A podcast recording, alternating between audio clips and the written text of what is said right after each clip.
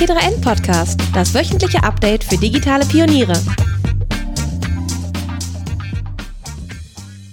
Hallo und herzlich willkommen zu einer neuen Folge des T3N Podcasts. Mein Name ist Luca Caracciolo, ich bin Print-Chefredakteur bei T3N und wir sind heute zu Gast bei SAP in Berlin und ich spreche mit Sebastian Wieczorek. Hi Sebastian. Hallo. Ich hoffe, es ist richtig ausgesprochen. Also ich bin auch kein Pole, deshalb weiß ich nicht genau, wie man es genau ausspricht, aber ich glaube, ein Pole würde Wieczorek sein. Ah, Wieczorek, alles klar. Bevor wir einsteigen in das Thema, es geht heute um künstliche Intelligenz und Machine Learning im B2B-Umfeld. Stell dich doch mal kurz vor, Sebastian, was du genau bei SAP machst. Ja, ich bin Leiter der Machine Learning Foundation. Das ist die Technologieplattform, auf deren Basis bei der SAP Machine Learning Produkte gebaut werden. Also zum einen ist es so, dass die Machine Learning-Funktionalität dann in unser eigenes Portfolio eingebaut wird. Auf der anderen Seite ist es so, dass es also auch als Produkt auch unseren Kunden zur Verfügung gestellt wird, die dann ihre eigenen Innovationen damit treiben. Und du hast aber auch in der EU, glaube ich, als beratendes Mitglied in irgendwelchen Gremien was gemacht, habe ich vorab gesehen. Ja, ich bin selber Gutachter für Forschungsprojekte in der EU und auch für das Forschungsministerium hier in Deutschland. Ah, okay. Und was genau hast du da gemacht? Also es geht darum, Projektanträge sich anzuschauen, zu sagen, wie sinnvoll die sind, die einzuschätzen und gegeneinander zu bewerten und dann auch, wenn die Projekte laufen, quasi beratend tätig zu werden und zu sagen, in welche Richtung die sich weiterentwickeln sollen. Was ich auch ab und zu mache, ist dann bei Konsultationen als Experte zu fungieren und zu sagen, wie sollten solche Call-Texte aussehen oder wie sollten solche Projektvorhaben grundsätzlich aufgebaut werden. Ja, okay. Machine Learning, künstliche Intelligenz, das sind ja Schlagwörter und Buzzwords heute, die in aller Munde sind und da hört man vieles von und man weiß immer nicht so recht, okay, worum geht es jetzt eigentlich ganz genau, deswegen vorab einfach nochmal eine klare Begriffsklärung, auch wenn wir das schon öfter hier im Podcast gemacht haben, ich glaube, es kann nicht schaden, wenn wir sprechen über künstliche Intelligenz, Machine Learning, Deep Learning und neuronale Netze, wie würdest du diese Begriffe klar voneinander unterscheiden und beschreiben? Ja, künstliche Intelligenz ist der Oberbegriff über alle möglichen Algorithmen, alle möglichen Wege, um adaptive Systeme zu bauen, die quasi nicht formal programmiert worden sind, sondern mit Hilfe von Daten trainiert werden oder sich selber anpassen auf bestimmte Situationen. Machine Learning ist ein relativ alte Methode, um das, oder sagen wir schon länger bekannte Methode, um das zu machen. Deep Learning ist eine Erweiterung davon, die, so wie der Name schon sagt, einfach nur, jetzt kommen wir zu den neuronalen Netzen, die dafür benutzt werden, nimmt und tiefere Topologien oder tiefere Architekturen baut. Der Hintergrund ist, dass Machine Learning so funktioniert, dass man einfache Knoten hat mit ganz einfachen mathematischen Modellen, die sich anpassen auf Daten. Und was man jetzt macht, ist, man baut eine Architektur auf, bestehend auf verschiedenen Schichten von solchen Knoten und je mehr Knoten man in eine Schicht legt und je mehr Schichten man übereinander stapelt, desto komplexer wird es, desto schwerer oder desto mehr Daten braucht man auch, um diese einzelnen Schichten zu trainieren. Und Deep Learning bezeichnet jetzt die neuesten Topologien dort, die darauf basieren, dass es sehr tiefe Schichten gibt. Von wie vielen Schichten sprechen wir da? Was kann ich mir da vorstellen? Das ist ganz unterschiedlich, aber das kann in die Hunderte gehen. Ich glaube, das ist jetzt auch nicht, also es gibt erstmal keine natürlichen Grenzen, wie solche Architekturen aufgebaut sind. Was man verstehen muss, ist, dass es nicht so ist, dass einer dieser Knoten direkt irgendwie eine Veränderung oder sich verändert und sich anpasst auf ein gegebenes Datum, sondern damit sich dieses Gesamtsystem anpasst und immer richtige Antworten ausgibt oder gute Antworten ausgibt, sind diese Schritte, je tiefer diese neuronalen Netze sind, muss dieses Training immer länger sein, weil jede Schicht gibt die Ergebnisse von einem Trainingslauf dann an die nächste Schicht weiter und deshalb. Was heißt Tiefe in dem Zusammenhang? Das heißt, was passiert ist, dass jede Schicht sequenziell trainiert wird. Das heißt, man fängt mit der ersten Schicht an. Die Ergebnisse aus dem Training der ersten Schicht werden an die zweite Schicht weitergegeben und so weiter und so fort. Deshalb ist Deep Learning auch was nur auf moderner Hardware jetzt erst möglich ist. Also man kann nur deshalb so tiefe neuronale Netze trainieren, weil auf der einen Seite große Datenmengen da sind und auf der anderen Seite durch die neueste Hardware es eben auch möglich ist, in handhabbarer Geschwindigkeit diese ganzen Berechnungen parallel auszuführen. Und wenn man sich vorstellt, dass jetzt ein Bild zum Beispiel, was man analysieren möchte, durch alle diese Schichten durch muss, dann ist es nicht so, dass der Bild-Input für jede einzelne Schicht ist, sondern das eigentliche Bild ist Input für die erste Schicht. Das, was die erste Schicht damit macht, ist dann Input für die zweite Schicht und so wird das Ergebnis der Berechnung der ersten Schicht immer weiter runtergegeben. Das heißt, in der ersten Schicht werden zum Beispiel, wenn man sich das angucken würde, dann Kanten analysiert oder Farben analysiert, in der zweiten Schicht dann andere Sachen und ab einer bestimmten Schichttiefe ist es auch für einen Menschen schwer nachvollziehbar, welche Informationen jetzt in dieser Schicht abstrahiert werden und welche Informationen hinterher weitergegeben werden. Deshalb das Einzige, was man sagen kann, ist, dass als Daumenregel, je tiefer die Schichten sind, desto mehr Daten braucht man, weil das irgendwelche Änderungen weiter hinten liegenden Schichten vorgenommen werden, die substanziell die Antwort von dem Modell verändern. Dafür braucht man eben viele Daten, um das zu beeinflussen. Aber die Genauigkeit sollte dann auch zunehmen, je tiefer diese Modelle sind. Das heißt, je tiefer man geht, desto weniger versteht man vielleicht, was da genau passiert. Also wie das neuronale Netz arbeitet und schließlich zum Ergebnis kommt. Oder wie tief kann man halt reingucken?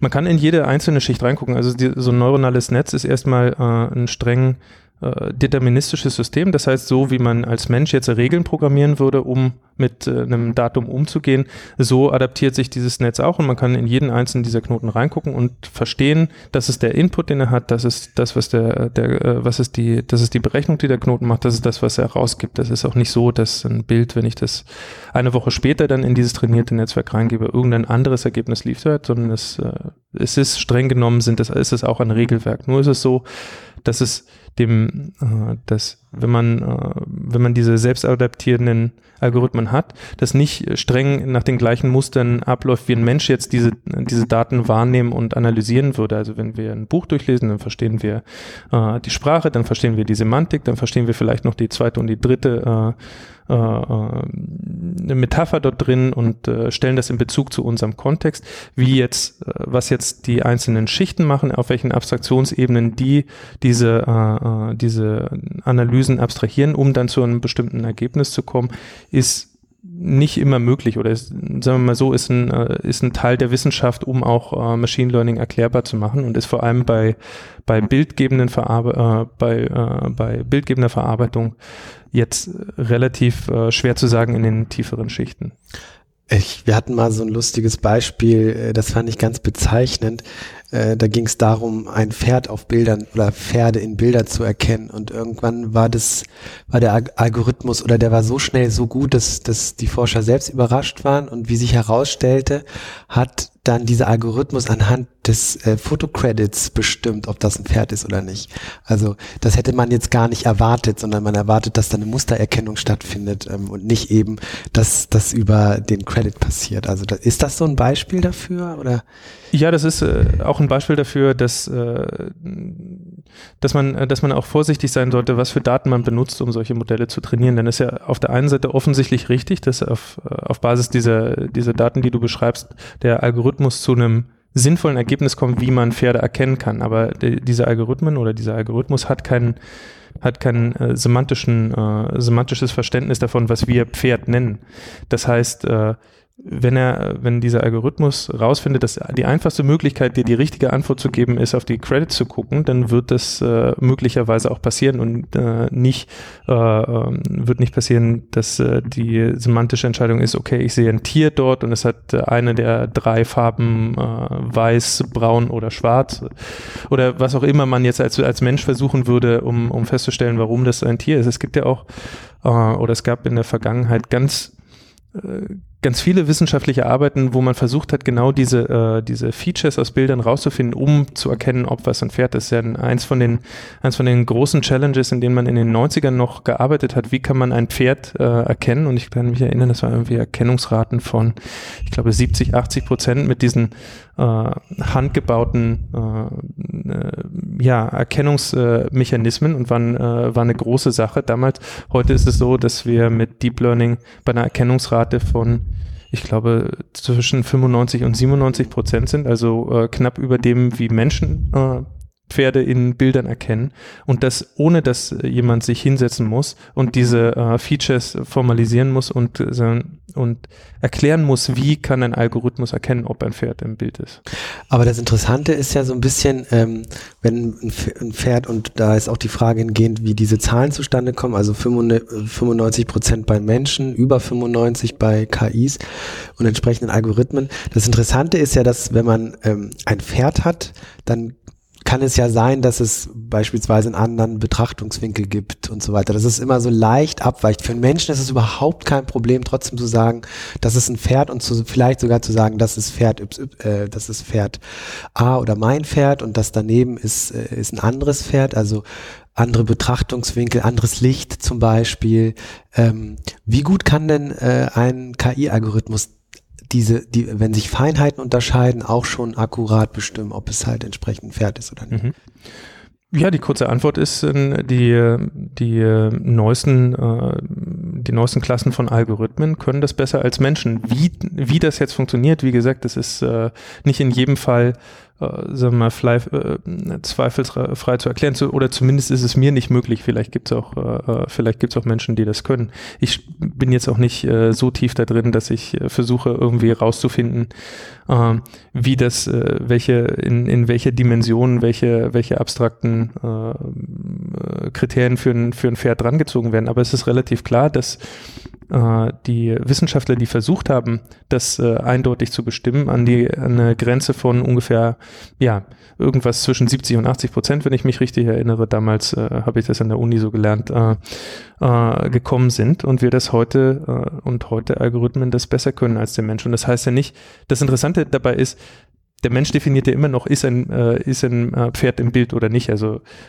nur ist es so, dass wenn man jetzt einen Menschen nimmt und ihm die Aufgabe gibt, label jetzt mal 1000 Bilder, ist ein Pferd drin oder nicht, dann machen Menschen eben auch Fehler. Also obwohl der Mensch natürlich in der Lage ist, mit sehr viel Aufwand sicherzustellen, mit einer Expertenkommission zum Beispiel, sicherzustellen, ja, ist kein Pferd im Bild, oder ja, ist ein, oder nein, ist kein Pferd im Bild, oder ja, ist ein Pferd im Bild.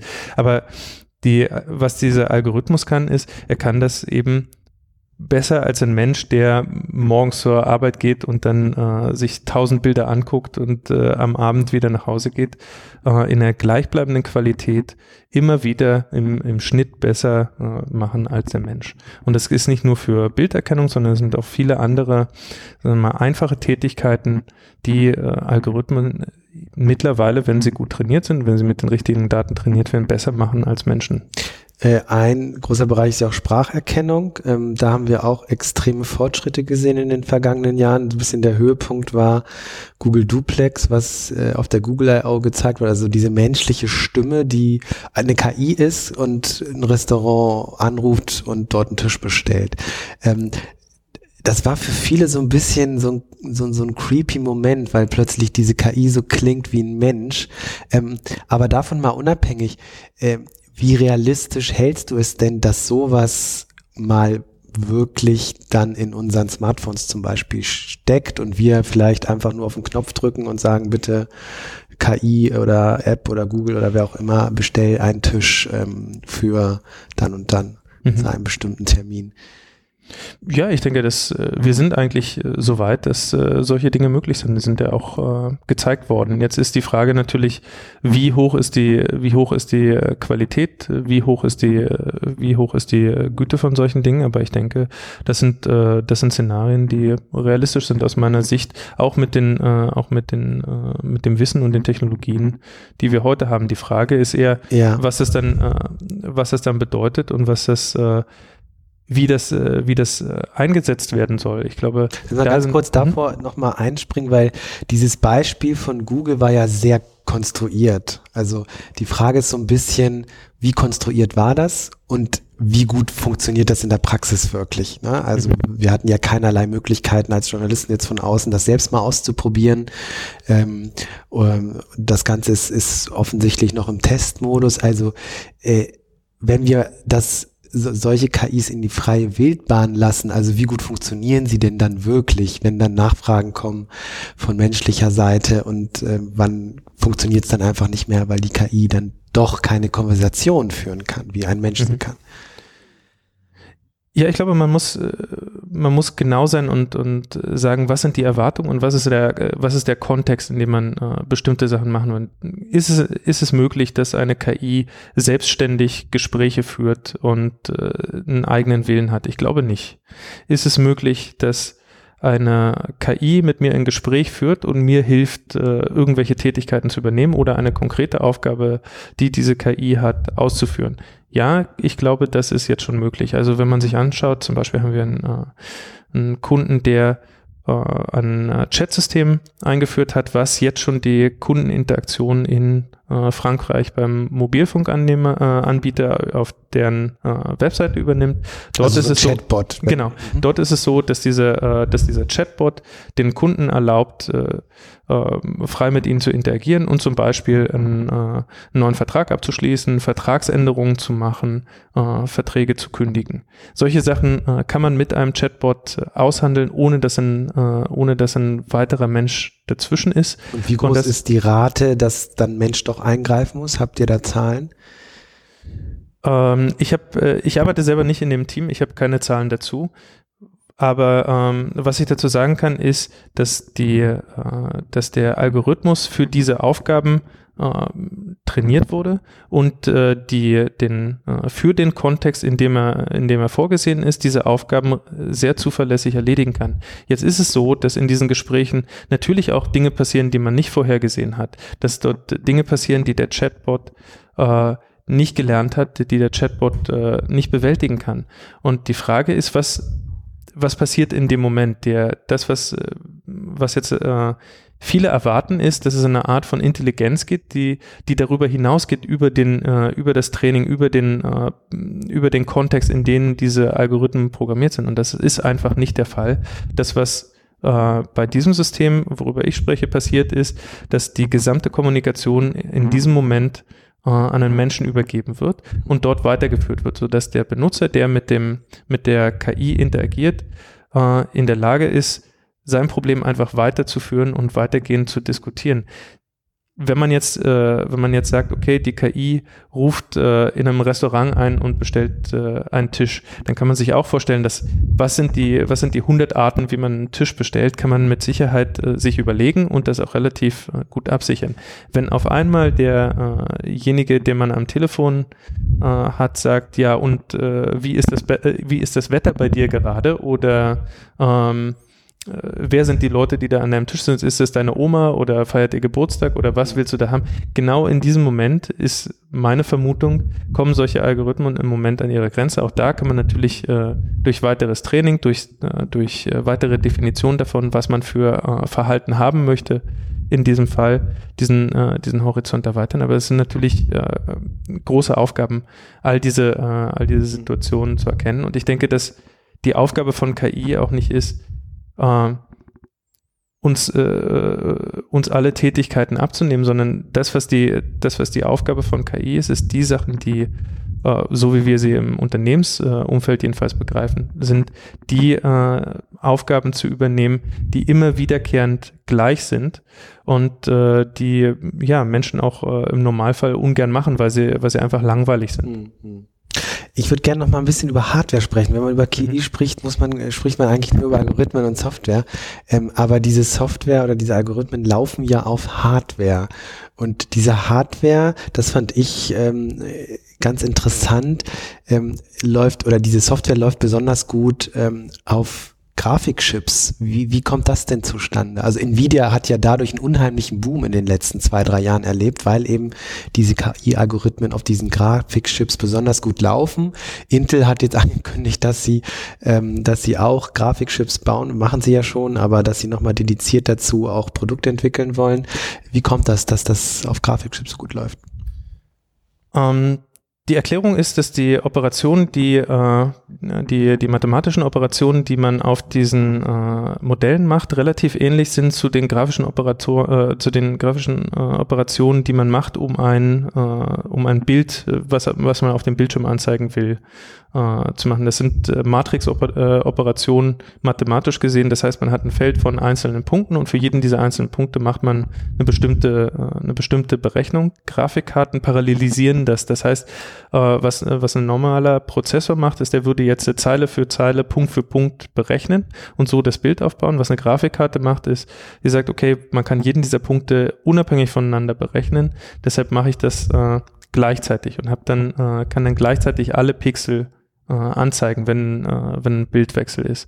Und das, was wir in diesen neuronalen Netzen haben, ist, wie gesagt, eine Schicht mit Knoten. Jeder einzelne Knoten ist eine einfache Operation und kann demnach mit einer Grafikkarte Schicht für Schicht können alle Knoten gleichzeitig berechnet werden. Deshalb, weil Machine Learning so gut parallelisierbar ist, ähnlich zu Grafikberechnungen, deshalb funktioniert das auch auf Grafikkarten so wunderbar.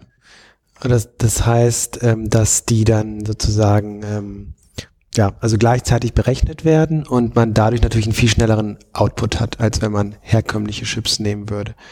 Genau, wenn man sich vorstellt, man hat jetzt 1000 Knoten in einer Schicht, ist es natürlich so, entweder man muss auf einer CPU jetzt, ich weiß nicht, wie viel Operationen man semi-parallel ausführen kann. Da gibt es ja auch verschiedene Hersteller und Designs.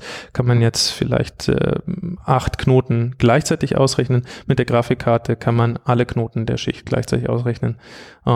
Natürlich gibt es Beschränkungen, wie schnell man Daten für jeden dieser einzelnen Knoten bereitstellen kann. Also es ist nicht so, dass es jetzt eine einfache Sache ist, okay, das ist jetzt 1000 durch 8 mal schneller, aber es ist schon signifikant schneller, als wenn man das jetzt nacheinander berechnen würde. Mhm. Lass uns sprechen über Produkte, also im B2B-Umfeld. SAP baut Produkte im B2B-Umfeld und was ist denn jetzt, wenn man diese ganzen Machine Learning-Algorithmen im Backend sozusagen hat, wie verändert sich die Software dahingehend, dass sie effizienter ist, dass sie für den Kunden einfach besser handhabbar ist und unterm Strich dann auch vermutlich kostengünstiger? Mhm.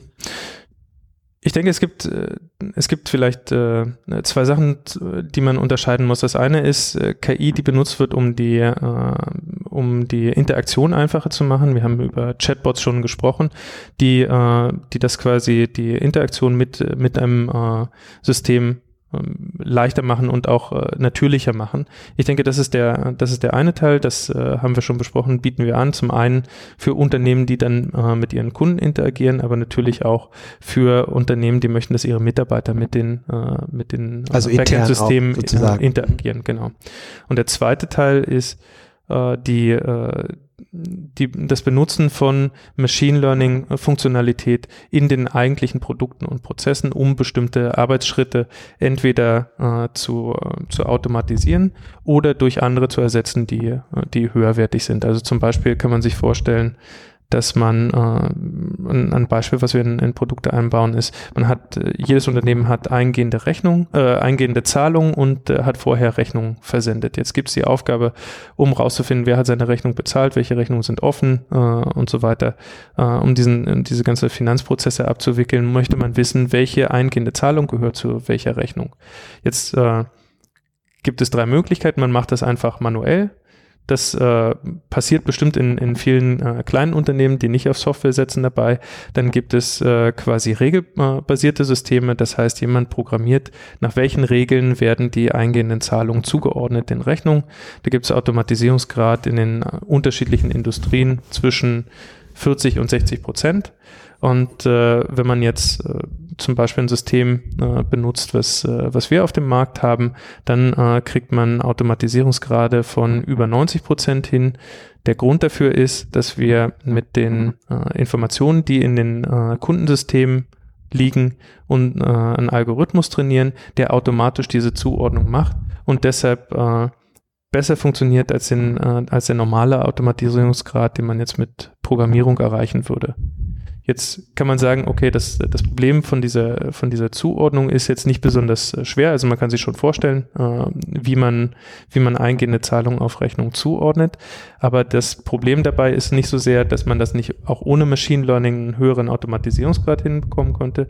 Das Grundproblem ist eigentlich, dass wenn man so ein regelbasiertes System aufstellt, dass man auf der einen Seite viel Aufwand hat, diese Regeln alle zu formulieren. Also wenn die eingehende Zahlung jetzt ungefähr nur 5% abweicht von dem, was auf der Rechnung steht, dann ist das noch okay, oder andere Regeln, oder wenn es in einer anderen Währung ist und die Währungskonvertierung so und so ist, oder wenn es 3 Zahlungen sind, die jetzt zu einer Rechnung dazugehören und so weiter. Man kann diese ganzen Regeln definieren und höheren Grad herstellen. Nur wenn sich irgendwas an diesen Regeln ändert, wenn man einen anderen Zulieferer hat oder wenn sich das Verhalten von den Kunden ändert, muss man in all diese Regeln reingehen, die überprüfen, die wieder warten. Man muss wenn man Software-Upgrades durchführt, auch wieder gucken, dass das System weiterläuft. Wenn man Machine Learning benutzt, trainiert sich das System selbstständig auf diese Daten und kann auch wieder nachtrainiert werden, um dieses Verhalten zu haben. Das heißt, man automatisiert im Grunde genommen auch den Aufwand, den es bedeutet, um solche Systeme zu programmieren. Das ist gar nicht mal so sehr, dass der Mensch das nicht auch programmieren oder manuell machen könnte, sondern einfach der Aufwand ist viel geringer, das mit Machine Learning zu machen. Aber es braucht ja trotzdem auch mit Machine Learning Regeln, oder? Also jetzt gerade bei dem Beispiel Rechnungen, da will ich ja festlegen, wann geht die erste Mahnung raus und so weiter und so fort. Ab wann leite ich welche Schritte ein, wie viel Abweichung lasse ich zu. Das sind ja Regeln, die nicht verschwinden. Genau, und diese Regeln sind auch, in dem vergangenen Verhalten explizit hinterlegt. Also das, wie schafft es dieser Algorithmus genau dieses Verhalten herzustellen, ist, er repliziert genau das Verhalten, was vorher an impliziten Regeln in den Daten liegt. Der Algorithmus denkt sich ja nicht aus, wie mache ich jetzt das Matchen, sondern was passiert ist, man nimmt die Daten von den letzten 2 Jahren zum Beispiel und sagt, okay, das war die Menge an Rechnungen, die ich rausgeschickt habe, das war die Menge an eingehenden Zahlungen, das ist so, wie der Mensch die gematcht hat. Und aus diesen Informationen, wie wurde das in der Vergangenheit gematcht, können diese Algorithmen implizit diese Regeln ableiten und selber das gleiche Verhalten, das der Mensch oder was ein regelbasierter Ansatz oder sogar eine Mischung aus regelbasierten und menschlichen Ansatz vorher gemacht haben, quasi replizieren. Und da wir ja zum Teil nicht immer zu 100% verstehen, wie diese Algorithmen rechnen, gibt es da nicht auch die Gefahr, dass man sagt, wenn man das komplett auf neuronalen Netzen oder Deep Learning laufen lässt, dass dann vielleicht irgendwie eigene Regeln entstehen, die man gar nicht unter Kontrolle hat? Also dieser Regelansatz hat ja auch den Vorteil, dass man das, was man reintut an Regeln, genau das wird auch umgesetzt vom System. Bei neuronalen Netzen weiß man das ja gar nicht genau. Also erstmal würde ich das für einen Mythos halten, dass man das weiß, wenn man das programmiert, denn auch Programmierern passieren ja Fehler, auch bei programmierten Ansätzen ist es nicht so, dass man in jedem Fall hinterher nachvollziehen kann, wie das funktioniert, wie diese Systeme funktionieren, außer jemand setzt sich rein und nimmt wirklich den Aufwand in Kauf, das alles nochmal nachzuvollziehen. Aber es stimmt, ja, diese Algorithmen arbeiten nicht zu 100% und ich glaube auch nicht, dass es Ziel sein sollte, diese 100% zu erreichen. Das, was das System, was ich beschreibe, macht, ist, Vorschläge dafür zu machen, wie diese Zuordnung sein kann. Und dann kann man als Mensch entscheiden, gucke ich mir das an, überprüfe ich das oder akzeptiere ich das einfach und vertraue dem Algorithmus darauf. Aber es wird nicht so sein, dass in unseren Produkten, dass der Mensch dort außen vor ist und nicht die letzte Entscheidung hat in solchen Fragen. Jetzt ist es so, dass wenn man sich zum Beispiel eine Zahlung und eine Rechnung anguckt und es ist eindeutig, wie die zugeordnet ist, dann sagt einem das System, ich bin mir zu 99,9% sicher, dass es so ist. Dann kann man sich das angucken und sagen, ja gut, das ist so. Und wenn man jetzt das einen Monat lang sich anschaut und sagt, immer wenn das System über 95% sicher war, dass das Matching so ist, hat der Bearbeiter, der da drauf geguckt, hinterher gesagt, ja, stimmt. War auch so, kann man sagen, ja gut, dann belassen wir es mal dabei und alles, was über 95% Wahrscheinlichkeit hatte, das machen wir automatisch und die anderen Cases, die anderen Fälle, da guckt überall nochmal ein Mensch drauf, dort gibt es dann nur noch Vorschläge, was wäre der richtige Bezug und dann kann der Mensch dann nochmal nachschärfen. Und das, was passiert implizit, ist nicht nur, dass man die eindeutigen Fälle automatisiert, sondern man generiert auch neue Trainingsdaten und bekommt wieder Erkenntnisse darüber. Denn dort, wo es nicht eindeutig war, wo es für den Algorithmus nicht klar war, wie die Zuordnung ist, dort gibt es hinterher einen Trainingsdatensatz, weil der Mensch gesagt hat, nee, ja stimmt, das war so oder nein, das Matching ist aber anders und sich darum kümmern kann. Und im Übrigen ist es so, dass es auch Fälle gibt, wo es kein Matching gibt. Also es passieren auch Fehler in der Bezahlung. Vielleicht hat sich jemand vertippt und man kann das nicht einfach zuordnen. Oder jemand hat eine andere Absprache gehabt und 20% Discount angenommen, deshalb eine andere Rechnung bezahlt. Natürlich muss da der Mensch reingucken und diese Entscheidung treffen können. Jeder Algorithmus ist auch nur in dem Maße fähig, richtige Antworten zu geben, in dem auch die Information und der Kontext da ist. Und diese Algorithmen haben nur eine Aufgabe, nach diesen bestehenden Regeln, die vorher im System drin waren, diese Zuordnung sicherzustellen, was der Mensch dann daraus macht, ob er das automatisch annimmt, ob er das überprüft oder ob er das hinterher ändert. Das ist die Aufgabe des Menschen. Jetzt verändert sich dadurch natürlich, du hast ja gerade so ein bisschen den Ablauf beschrieben, wie sich das am Beispiel von Rechnungseingängen, Rechnungszahlungen und so weiter verändert. Jetzt verändert sich ja auch die Arbeit dadurch. Also der Mensch ist nicht mehr derjenige, der jetzt vielleicht Rechnungen selbst bezahlt und so weiter, vielleicht sogar eine Software hat, die aber sehr regelbasiert ist und auch entsprechende Einschränkungen hat. Wie verändert sich denn dadurch dann sozusagen die Arbeit und dann weitergedacht, wie wirkt sich es denn aus in Unternehmen, wenn eben breit in vielen Bereichen KI-Systeme zum Einsatz kommen? Also ich denke, was klar ist, Unternehmen investieren nur in so ein Thema, wenn es zu Effizienzsteigerung kommt. Das ist, glaube ich, die Haupttriebfeder von Unternehmen, sich mit künstlicher Intelligenz zu beschäftigen. Und das, was es für den Menschen bedeutet, ist, dass Menschen natürlich auch ein Stück weit lernen müssen, zusammen mit Algorithmen bestimmte Tätigkeiten auszuführen, die vorher manuell waren oder die anders automatisiert worden sind. Aber ich denke, dass es in den meisten Fällen jetzt der Fall ist, dass es Sachen sind, die im Grunde genommen auch nicht wirklich einen Mehrwert stiften für die Person und auch keine befriedigende Tätigkeit sind. Also wenn ich jetzt als Aufgabe habe, Rechnung zuzuordnen, dann ist es bestimmt auch eine schöne Sache, dass ein Algorithmus mir einen Vorschlag dazu macht und ich nicht durch hunderte Rechnungen durchgehen müssen für jede Zahlung und rausfinden muss, welche das ist. Ich denke, dass die Tätigkeit des Menschen an der Stelle oder die Arbeitszeit des Menschen an der Stelle auch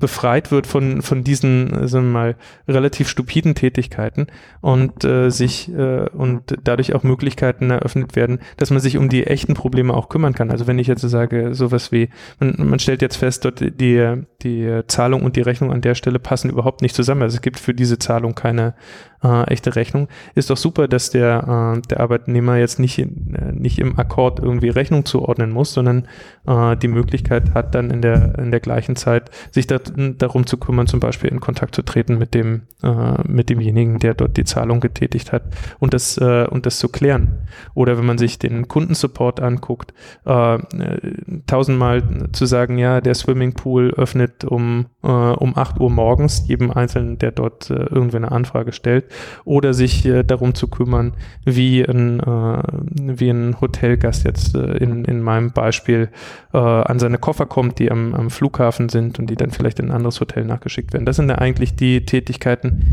die man nicht so einfach automatisieren kann, die eine KI auch nicht abnehmen kann, wo es darum geht, kreativ zu sein, wo es darum geht, eigene Entscheidungen zu treffen. Das ist aus meiner Sicht die Tätigkeiten, die Menschen übernehmen, weiterhin übernehmen werden und übernehmen müssen und die ehrlich gesagt ja auch die interessanteren und befriedigenderen sind als jetzt stupide Tätigkeiten. Es gab mal eine Studie vor kurzem, die besagt hat, dass in Deutschland die Unternehmen eigentlich, auch mittelständische Unternehmen, sehr wohl wissen, dass KI eine Schlüsseltechnologie ist, aber es fehlt einfach an Fachkräften. Sie wissen zum Teil gar nicht, wie sie anfangen sollen. Was muss man den Unternehmen mit auf den Weg geben, die da noch ganz am Anfang stehen, die aber schon auch das Potenzial für Automatisierung mit solchen Algorithmen haben? Also wie fängt man als Unternehmen an, sozusagen sich auf den Einsatz solcher Algorithmen vorzubereiten? Mhm. Also es ist auf jeden Fall schon mal gut, dass so viele Unternehmen sich damit beschäftigen und das auch wahrnehmen. Ich glaube, dass neben dem ganzen Hype das auch ganz gut tut, sich realistisch damit auseinanderzusetzen, was das jetzt tatsächlich bedeutet, was potenzielle Einsatzszenarien sind und was vielleicht auch nicht sinnvoll ist. Denn auch für jedes einzelne Unternehmen ist es natürlich eine Investition. Es ist klar, dass Machine Learning einen gewissen Grad von Automatisierung verspricht. Aber jetzt ist zum Beispiel die Frage, wenn wir jetzt nochmal auf dieses Rechnungsbeispiel zurückkommen, muss jedes Unternehmen tatsächlich in der Lage sein, so einen Algorithmus zu programmieren, um den in die eigenen Prozesse zu integrieren? Ich glaube nicht. Ich denke, das ist einfach eine Software oder eine Dienstleistung, die man einkauft, von der man nur verstehen muss, was sind die Voraussetzungen, die ich erfüllen muss. Zum Beispiel, ich muss die Daten im System haben, wie habe ich das in der Vergangenheit gemacht, um den Algorithmus trainieren zu können? Wie organisiere ich die Zusammenarbeit zwischen dem Algorithmus und dem Mitarbeiter? Und wie stelle ich sicher, dass das in meinem Unternehmen produktiv im Einsatz ist? Bei manchen Softwarelösungen 24 Stunden am Tag, 7 Tage die Woche. Dann muss natürlich auch für den Betrieb, für die Sicherheit und so weiter gesorgt werden. Aber ja, die Frage, wie baue ich diese Algorithmen, gibt es aus meiner Sicht für Unternehmen, ist sagen wir mal nur ein kleiner Teil der Frage. Welche Daten habe ich zur Verfügung? Wie kann ich vielleicht selber Daten generieren? Wie kann ich, wo finde ich die Expertise, die mir hilft zu verstehen, was für mein Unternehmen die richtigen Schritte sind? Und wie kann vielleicht auch so ein Einstiegsszenario aussehen, wo ich nicht vielleicht meine ganze Firma darauf verwette, auf so ein Hype-Thema, sondern sich erstmal anzugucken, was ist denn der erste, so ein erster Testballon. Das sind eigentlich die Fragen, die man sich stellen kann, und dafür braucht man auch muss man auch keinen Machine Learning Experten einstellen. Genau, also es geht, glaube ich, gar nicht darum, dass die Unternehmen jetzt anfangen, selber Algorithmen zu entwickeln, sondern also die brauchen ja Daten, die müssen ja Daten bereitstellen, und wenn diese Daten gar nicht bereitgestellt werden können, bringt es ja auch nichts, jetzt Algorithmen einzusetzen, die Daten bearbeiten.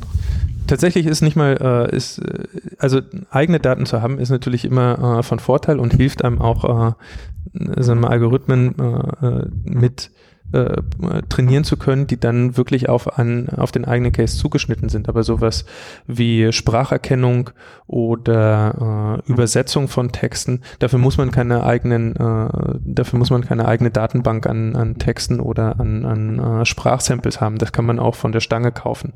Also der Einstieg in Machine Learning ist, glaube ich, auch so ein bisschen abhängig davon, wie viel man selber erreichen will. Wir bieten zum Beispiel unseren Kunden, die jetzt eigene Projekte treiben wollen, neben den Produkten, die wir selber verkaufen, die Möglichkeit, zum einen solche Machine Learning Services, die wir vortrainiert haben, zu benutzen, mit denen man auch schon eigene Cases machen kann. Zum Beispiel Produkterkennung in Bildern kann man sogar ohne ohne eigene Trainingsdaten einfach mit den Daten aus dem Produktkatalog in einfacher Form bauen und verfügbar machen.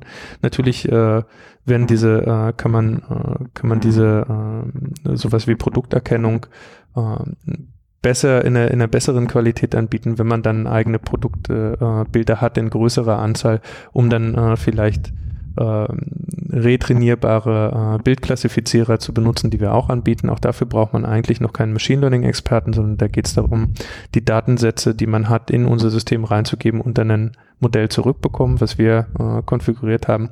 Aber natürlich gehen diese Szenarien immer weiter, wenn man wirklich dann einen eigenen Klassifizierer haben will, der auf einen bestimmten Kontext zugeschnitten ist, dann macht es mitunter auch Sinn, eigene Machine Learning Experten entweder anzustellen oder von Dienstleistern sich zu holen, die an solchen Cases arbeiten. Aber der Aufwand wird immer höher, je weiter man in diese Szenarien geht, und man muss natürlich auch betriebswirtschaftlich dann entscheiden, lohnt sich das wirklich noch 3% bessere Vorhersagegüte zu erreichen, oder reicht es nicht einfach, das was von der Stange angeboten wird, zu benutzen und damit eigene Prozesse zu optimieren zum Beispiel. Oder, also ich meine, braucht man überhaupt jetzt intelligente Algorithmen, die jetzt Machine Learning oder andere Technologien zum Einsatz haben, ne? Das ist ja auch immer die Frage.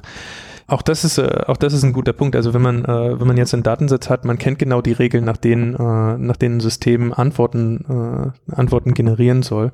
Also zum Beispiel, wann ist der Pool offen? Gibt's wahrscheinlich ganz einfache Lösungen, indem man einfach die Uhrzeiten in eine Tabelle einträgt und sagt, ja gut, wenn jemand fragt, wann hat der Pool morgen auf, dann guckst du, welcher Tag ist morgen, und gibst es zurück. Das ist wahrscheinlich leichter, das mit einem regelbasierten System zu machen, als mit Machine Learning. Also wenn es einfache Cases sind, wo man die Regeln klar formulieren kann, ist Machine Learning auch nicht immer die beste Lösung. Aber es gibt aus meiner Sicht genug Cases, wo Machine Learning entweder besser funktioniert, wie zum Beispiel bei der Bilderkennung, über die wir schon gesprochen haben, oder wo es den Aufwand minimiert, wie zum Beispiel bei beim Matching der Rechnung, wo es schon sinnvoll ist, in Machine Learning zu investieren. Und ich denke, es wird in der Zukunft sehr viele Cases geben, die im Unternehmen dort zum Einsatz kommen. Die Frage ist nur, ob Unternehmen wirklich selber in Machine Learning Experten investieren oder ob sie nicht in fertige Lösungen gehen und sich nur dort spezialisieren, wo sie tatsächlich auch denken, dass sie sich vom Markt differenzieren wollen. Denn so wie bei anderen Technologiethemen und anderen Investitionsthemen ist es auch so, dass Unternehmen ganz viel auf Standards setzen und dann nur in den Bereichen, in denen sie sich unterscheiden wollen, zum Beispiel in der Logistik oder in den Produkten, dann eigene Lösungen verfolgen. Du bist ja jemand, der sehr nah dran ist, auch an der Entwicklung. Mich würde mal interessieren, es gibt ja so diese Dauerdebatte, wofür das eigentlich alles hin, wenn immer mehr künstliche Intelligenz-Algorithmen zum Einsatz kommen und repetitive Aufgaben ersetzt werden. Es gibt mittlerweile ja auch KIs, die durchaus Kreativleistungen von Menschen nachahmen, also Musikstücke schreiben und so weiter, und der Mensch weiß am Ende nicht, was ist von der Maschine programmiert worden und was hat der Mensch geschrieben. Also wo geht's hin, ne? Also wird's ein Arbeitsplatzverlust im großen Stil? Steht uns der bevor, und was heißt das dann eigentlich? Oder haben wir genug Arbeit? Das ist ja so ein bisschen das andere Lager.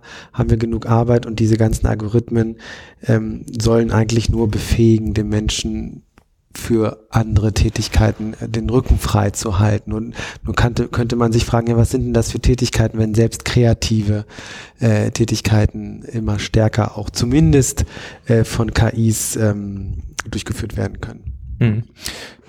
Ja, ich würde das mal in Frage stellen, ob das wirklich kreative Tätigkeiten sind, die im Moment von KIs dort vorgebracht werden. Also wenn man sagt, Algorithmen können jetzt eigene Stücke schreiben, dann was bedeutet das? Das ist nicht so, dass ein Algorithmus jetzt so viel Kreativität entwickelt, dass er einen neuen Musikstil prägen würde oder dass dort Sachen passieren würden, die für den Menschen überraschend sind, sondern was diese Algorithmen können ist, sie gucken sich einen Korpus von Musikstücken an und schaffen ein Musikstück, was harmonisch zu diesem Korpus ist, das heißt ein weiteres Gleiches dazu zu fügen, was eine Variation ist aus den anderen Sachen. Ja, also aber wenn man das jetzt nicht, aber da ist ja zum Teil schon so, dass durch die Komplexität der Algorithmen dann durchaus neue Stile entstehen. Ja, also ist ja durchaus denkbar, dass genauso wie aus der Komplexität eines menschlichen Gehirns dann entsprechend abhängig auch von äußeren Umständen natürlich, vom Zeitgeist und so weiter und so fort, bestimmte Stile jetzt wie in der Musik entstehen, können wir ja gar nicht sagen, ob das nicht ein komplexer Algorithmus auch eines Tages macht. Ich kann das nicht sagen, ob das ein komplexer Algorithmus eines Tages machen wird. Was ich sagen kann, ist, dass es im Moment nicht so funktioniert. Was funktioniert ist, dass diese Algorithmen trainiert werden auf bestehenden Datensätzen und dann das Wissen, was sie aus diesen Datensätzen ziehen, replizieren. Und sagen, okay, gib mir jetzt zum Beispiel eine Grundmelodie und ich komponiere dir darum ein Lied. Und wenn man sich das anguckt, dann ist es nach allen Regeln der Komposition erstellt. Und wenn man das jetzt kreativ nennen will, okay, das ist die Frage, wie Kreativität definiert ist. Ich glaube, dass das, was im Moment möglich ist, ist im Algorithmen ein Modell Daten zu geben und zu sagen, passt dich darauf an, und ich sag dir für jedes einzelne Datum, was in diesem Datensatz drin ist, was die Antwort ist, die ich von dir erwarte oder was du damit machen sollst, und dann können dadurch diese Algorithmen lernen, immer diese Antwort zu formulieren. Aber es ist der Mensch, der sagt, was für einen Algorithmus möchte ich bauen, was sollen die richtigen Antworten sein. Es gibt zumindest meines Wissens im Moment wahrscheinlich niemanden, der einen Algorithmus hat, der von sich aus anfängt, morgens sich zu sagen, auch heute mache ich mal einen neuen Musikstil, sondern der wird immer genau das machen, was basiert auf den Daten, auf denen er trainiert wurde. Und ich denke, das ist auch insgesamt so, wenn man sich Machine Learning auch in der Arbeitswelt anguckt, werden einzelne Teilschritte von Prozessen, einzelne Tätigkeiten kann man automatisieren mit ganz bestimmten Algorithmen, die genau eine Sache besonders gut können. Aber es gibt keinen Algorithmus, der Menschen in seiner Bandbreite an Tätigkeiten, in seiner Bandbreite an Kreativität und an Flexibilität auch in den Situationen ersetzen kann. Das gibt es nicht. Natürlich gibt es Forschung, die daran arbeitet, aber das ist... Mein Gefühl ist, dass wir Jahrzehnte Minimum weg sind davon, dass man auch nur in die Gegend kommt, wo Algorithmen so eine Art von Verständnis dafür entwickeln, was sie machen können oder was sie machen wollen. Also vielleicht ist es auch überhaupt nicht möglich mit den Mitteln, die wir im Moment und mit den Technologien, die wir im Moment haben, solche Systeme aufzubauen. Das halte ich sogar für sehr wahrscheinlich, dass es mit dem Wissen und mit den Algorithmen, die wir jetzt haben, einfach auch diese Grenze gibt, dass Algorithmen nicht einfach ein eigenes Bewusstsein entwickeln können. Wie gesagt, sie werden nicht benutzt, um eigene Handlungen zu treiben, um eigenes Bewusstsein zu entwickeln, sondern ganz einfach, um genau einzelne Tätigkeiten besonders gut zu machen. Und man sieht das auch an den Sachen, die in der Öffentlichkeit diskutiert werden. Es ist natürlich schön, wenn ein Algorithmus besser als jeder Mensch erkennen kann, ob ein Pferd im Bild ist. Aber für sich genommen hat es nur dann einen Wert, wenn jemand ein Problem hat, Pferde zu erkennen im Bild. Ansonsten ist es ein super Trick, der aber einem weder das Einkaufen abnimmt noch irgendeine Geschäftsentscheidung im Unternehmen. Das klingt sehr pragmatisch, weil die Hysterie ist ja zum Teil grenzenlos, gerade aktuell, was ja sicherlich auch damit zusammenhängt, dass eben dieses Thema gerade so durchs Dorf getrieben wird. Ich habe mal eine interessante Frage vielleicht zum Abschluss nochmal gehört, und zwar selbst wenn man das Ganze nüchtern betrachtet, was könnte eigentlich passieren, wenn man einer KI mit den Implikationen, die du jetzt beschrieben hast, immer nur in bestimmten Bereichen intelligent, wenn überhaupt, weil sie ja sowieso nur auf Daten basiert, die wir da reingeben. Was würde denn passieren, wenn man einer KI sagt, sie soll ein Virus programmieren? und den dann auf Basis vieler Viren und intelligenter Schadsoftware füttert sozusagen. Mhm. Ja, ich denke mal, kann man machen, würde man basierend machen auf sagen wir mal Viren, die man vorher gesehen hat, und das Ergebnis ist wie bei der Musik, also werden dann Variationen über diesen Ding sein. Vielleicht kann man dem auch ja bestimmte Zufälligkeit geben, aber ich glaube, das ist nicht effizienter als die Kreativität, die der Mensch hat, um sich neue Sicherheitslücken zu überlegen.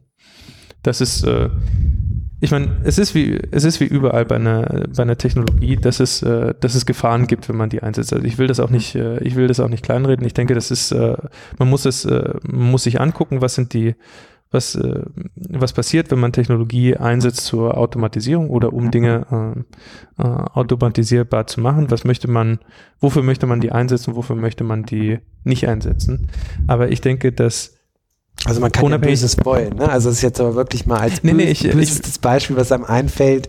Man nimmt vielleicht den besten Algorithmus, den man kennt, und füttert ihn jetzt mit allen Virendaten, die man so hat, und dann, was kann passieren im schlimmsten Fall, ne? Ja gut, aber auf der anderen Seite, wenn man sich anguckt, wie Viren jetzt bekämpft werden, ist das auch so, dass die Virendatenbanken und die Software, um Viren zu bekämpfen, auch diese Pattern erkennen und nicht nur einfach lernen oder nicht nur einfach in der Lage sind, jeden einzelnen Virus zu erkennen, sondern auch ähnliche Viren zu erkennen, genauso wie das Immunsystem beim Menschen funktioniert.